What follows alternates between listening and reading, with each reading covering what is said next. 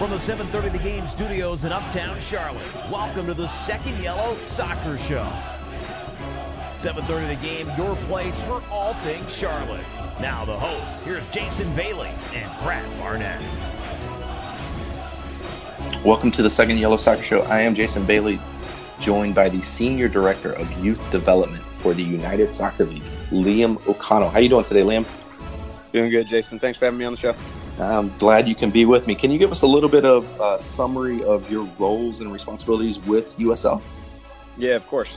Uh, really, the role is focused on um, working with each and every professional club primarily. Um, so obviously that it, under U S L, so obviously those would be the clubs in Championship and League One, um, with the ultimate goal being that we want to clearly define what we call youth to pro pathways within each and every community with which we have a professional club or could have a professional club.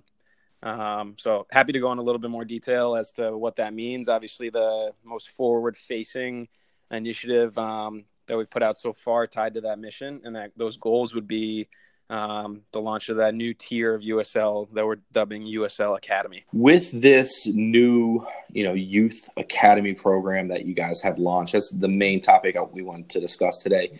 Can you just kind of give us the thirty-second version of what exactly it is, and then we'll we'll dive into you know the bits and pieces later. Yeah, of course. Uh, like I said, I think the the idea is we want if there's a if there's a talented young player in any of the markets with which we have professional teams, and they aspire and dream of someday um, playing professionally, maybe even having that dream of you know. being that hometown hero, playing in front of their friends and family in the first steps of their pro career. We want uh, we want there to be a clearly defined path for the players that, that have the ability to, to chase that dream. Um, and, and to do that, I think we need to uh, implement the all the all the right programs through the pro club. But honestly, before even taking that step, uh, one of the biggest things that I'm encouraging every one of our clubs to do is is honestly to to engage and support the local youth soccer infrastructure that's more than likely already in that community and also may have even had a, a, a longer tenure than some of our U S L clubs, obviously, especially some of the newer ones. Okay. And the, the term academy kind of have a, has a de- couple different definitions. And, yeah, definitely. And U S soccer, at least in North Carolina, which I'm you know accustomed with, there's two versions of that. There's the youth academy, which is U ten and younger, and then there's development academy. But in for Europeans, there's a completely different definition of academy. Correct. What do you guys define as academy, or is that a lo- pretty loose term for you? I'd say today it's a looser term than I'd like it to be. Uh, it's without a doubt a goal of, of my personally and, and of us as a league to – Uh, start to cr- define some clear parameters of what is a, a, prof- a pre-professional academy, and I think that that that that piece that I said before is is the is the ultimate definition. So um, you're right. There's academies used for youth programs. It's used for programs that lead to pro clubs. It's used for programs that are just in the development academy. For us, it's about uh, a developmental program for elite youth players, ultimately with the goal of developing professional players.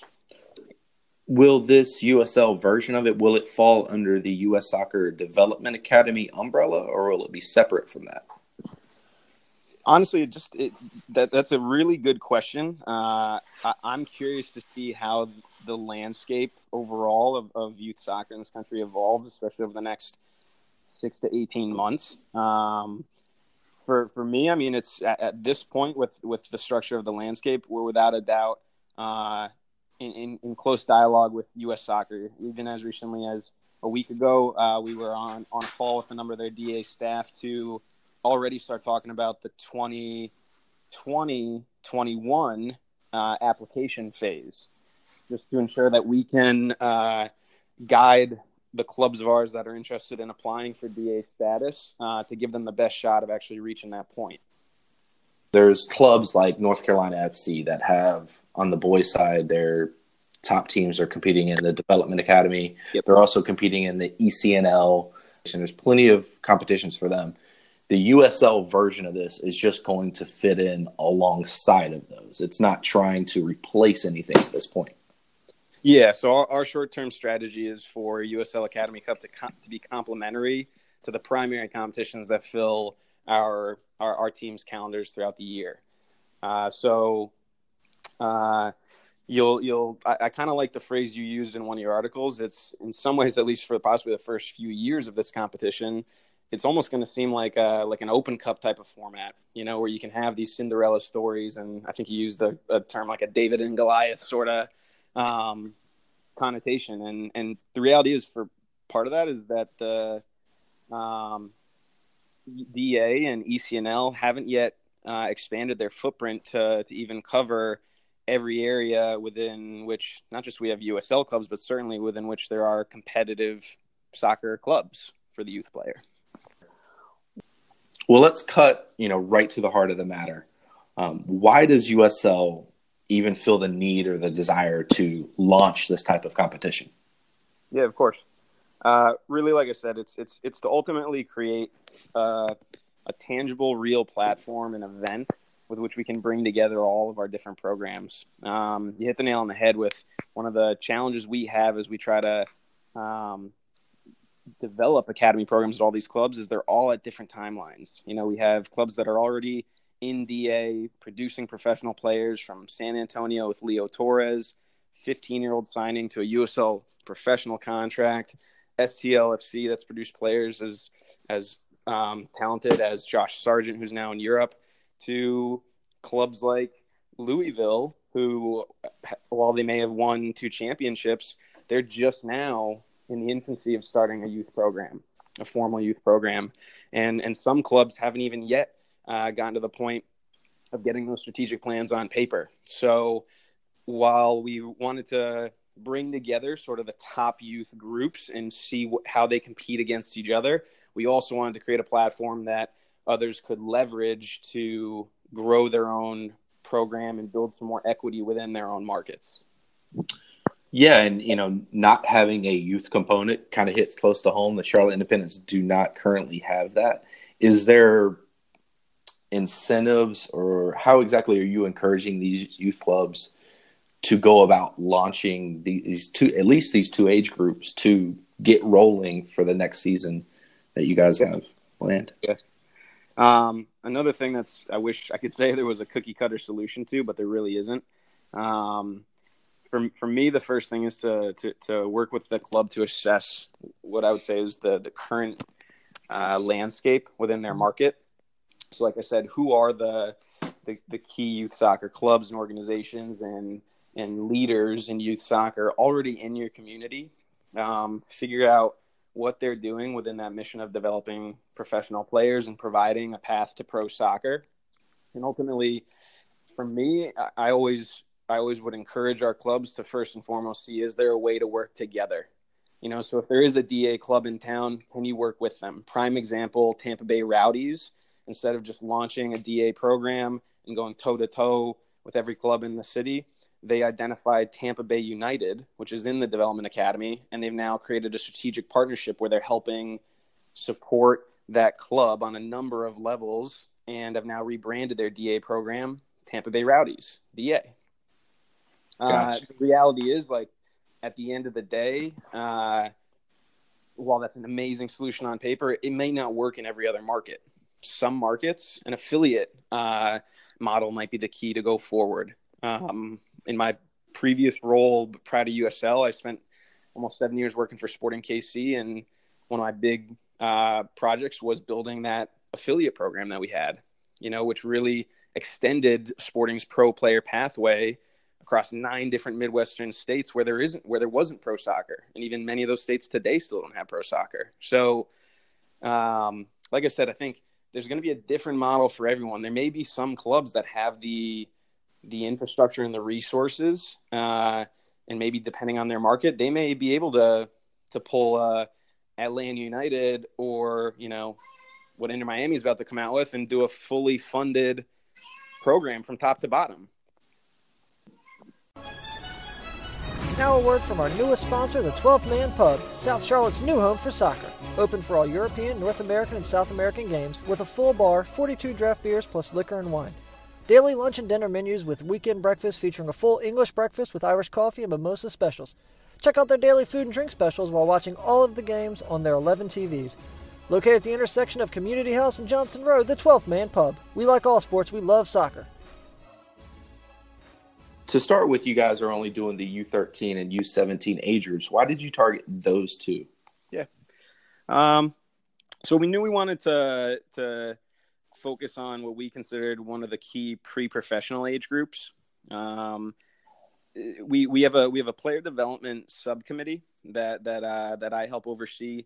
Um, it involves a number of head coaches, general managers, technical directors, and academy directors from across U S L, um, all varying levels. Um, and many of them, like I said, uh, currently running different levels of youth programming in their cities. Uh, and, and when we talked about it collectively, we really identified U fifteen and U seventeen as the, the two key pre-professional ages. We decided we were just going to start with one of those um, in the onset. Uh, that U seventeen group are the ones that also have a regional event. So the, the map will be split east and west. There'll be a regional uh, conference event for each side of the country. And then all of those U seventeens will come together for a national event. Um, in talking as a group, when uh, we we felt that there was a, um, a really big opportunity to also uh, leverage our clubs to engage their local youth soccer communities at a younger age as well. Part of that is just get even more kids from younger ages to start to believe in that pro pathway and about chasing it at a younger age. Another factor, just to be frank, is with U S Soccer dropping the U twelve D A going into next year. Um, we knew that there was a number of clubs that are running or are in close proximity to these U twelve D A programs that this year are about to transition to U thirteen. Um, and we wanted to, um, you know, find a way to engage some of those groups as well. Uh, however, to limit on travel costs and demand for, for those younger players and families, we're, we're only having them attend that national event. Gotcha. Yeah, that was one of my first thoughts when I read the initial article. You know, it's difficult to find a, a map of the three levels of U S L that have all these um, – you know, essentially the youth programs, but the yeah. travel cost alone to me um, seems excessive, but, you know, parents seem to, to love that idea of being in an, an elite program and elite uh, competition. So I can see the selling point. Um, mm-hmm. How do you personally see this youth component kind of evolving over the next two, three, four, five years?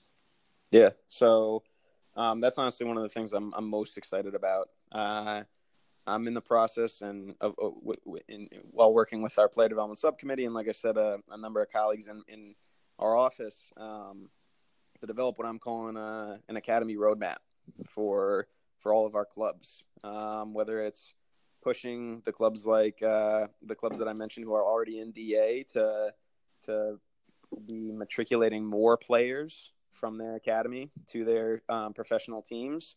Um You know, encouraging them to sign players at younger and younger ages, and hopefully eventually monetize the set, the transfer of those players down the road.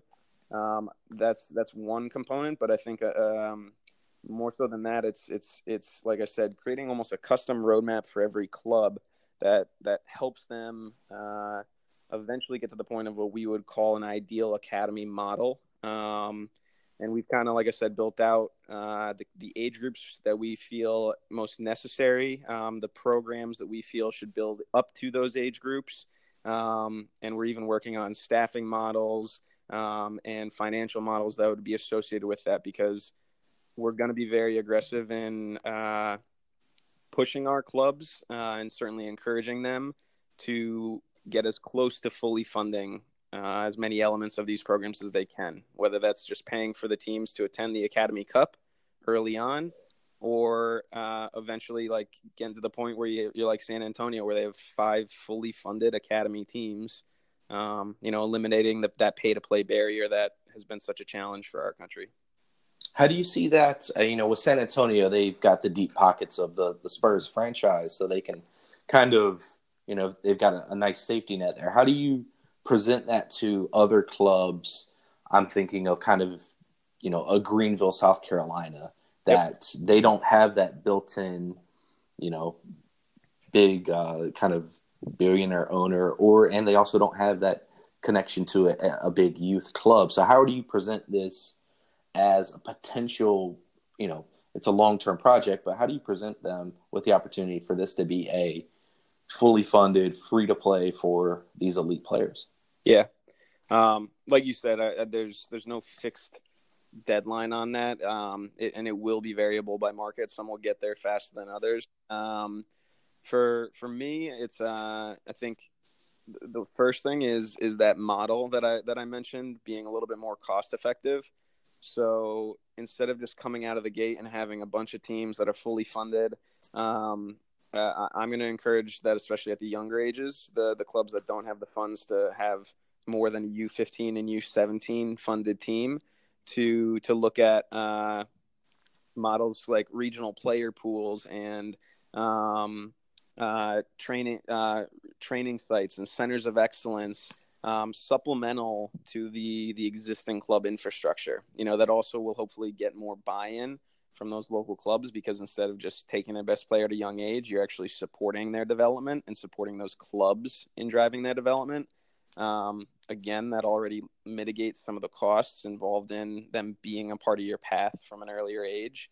Um, I think, though, another big piece for me is uh, taking some of what I learned from my time at Sporting Kansas City. So not to dive too, too into the details, but uh, at S K C, there's actually th- there's two youth departments. Um, there's one that exists on the technical side, the Development Academy. There's another that exists on the revenue-generating business side, if you will, um, and it, it, it's it's unique. But believe it or not, there are no, there are a lot more clubs than you may think that operate like that, um, where they have a academy department that is seen as just a, a big red mark on the budget, and then you have um, other youth programming that's just deemed as revenue-generating. For me, I'm trying to work with the business executives and ownership groups at all of our clubs to encourage them to to create uh, a, a singular youth development department that accomplishes both of those goals. So a prime example would be, could you, um, if the club's literally starting from scratch, could they hire uh, a youth development director that can not only work on building those relationships in their local community and starting to build the foundation for an academy-type program, but also has uh, potentially um, some some business implications to the role, such as starting a new tournament, you know, uh, that, that teams in the local area can participate in that's tied to the pro club's brand, or running a series of summer camps.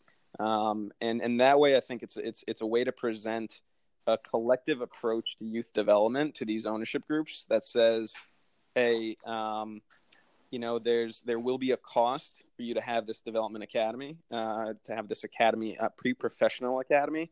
But there, uh, we can hopefully offset those costs and maybe even make it a cl- a cost-neutral proposition by um, bringing in some revenue through other youth programs that also possibly add value and, and have some fan development um, components within your local communities. Um, th- the last thing I'll say, and like this, I don't want to sit on a soapbox and say this is the only way to do it, because it's it, it may seem as a pie in the sky thing, but it, it, it's that idea of us truly becoming selling leagues.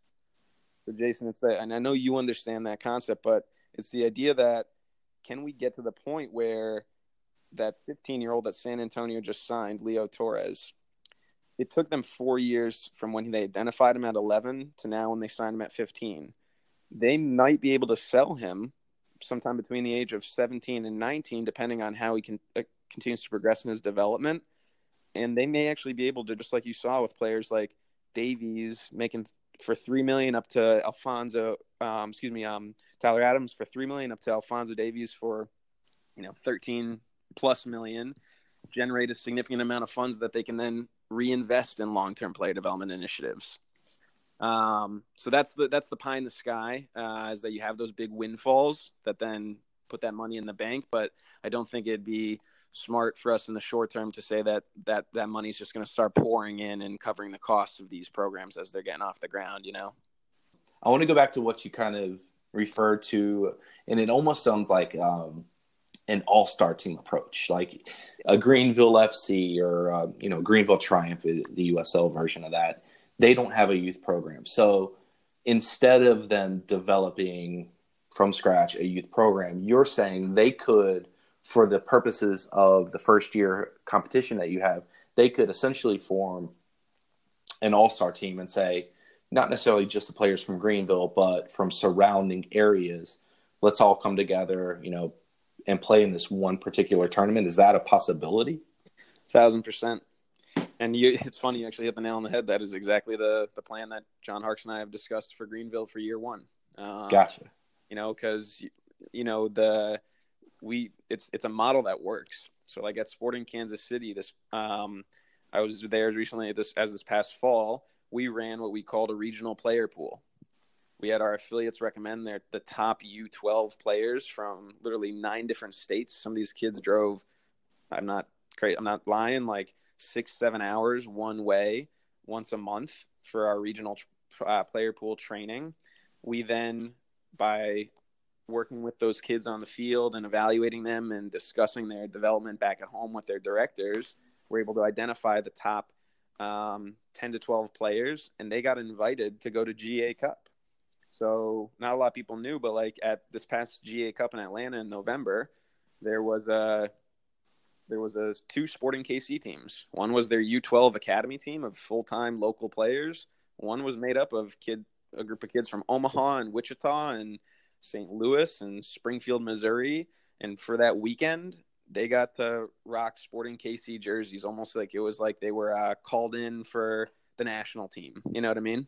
Very cool. Yeah, one of our listeners is a big Sporting fan, so he's he's loving every bit you can drop their name. So the other thing you mentioned is essentially, I mean, it, it is very common in youth soccer that, you know, the ninety percent are paying for the ten percent. Um, and what I mean by that is the scholarships kids, mm-hmm. um, which the, one of the biggest problems with youth soccer in America is the cost. Yeah. So anytime you can develop a scholarship program and get twenty, thirty percent of your players into that, you're just going to be a better club. So, you know, when you're talking about that, you know, one side kind of subsidizing or even paying for the other side, that's completely in line with what's already going on. So that's nothing new to the landscape. But the last point you kind of brought up is selling the youth, which is um, there's this idea that the M L S Development Academy clubs are attempting to kind of break away from the rest of the U S Soccer Development Academy because they want to own that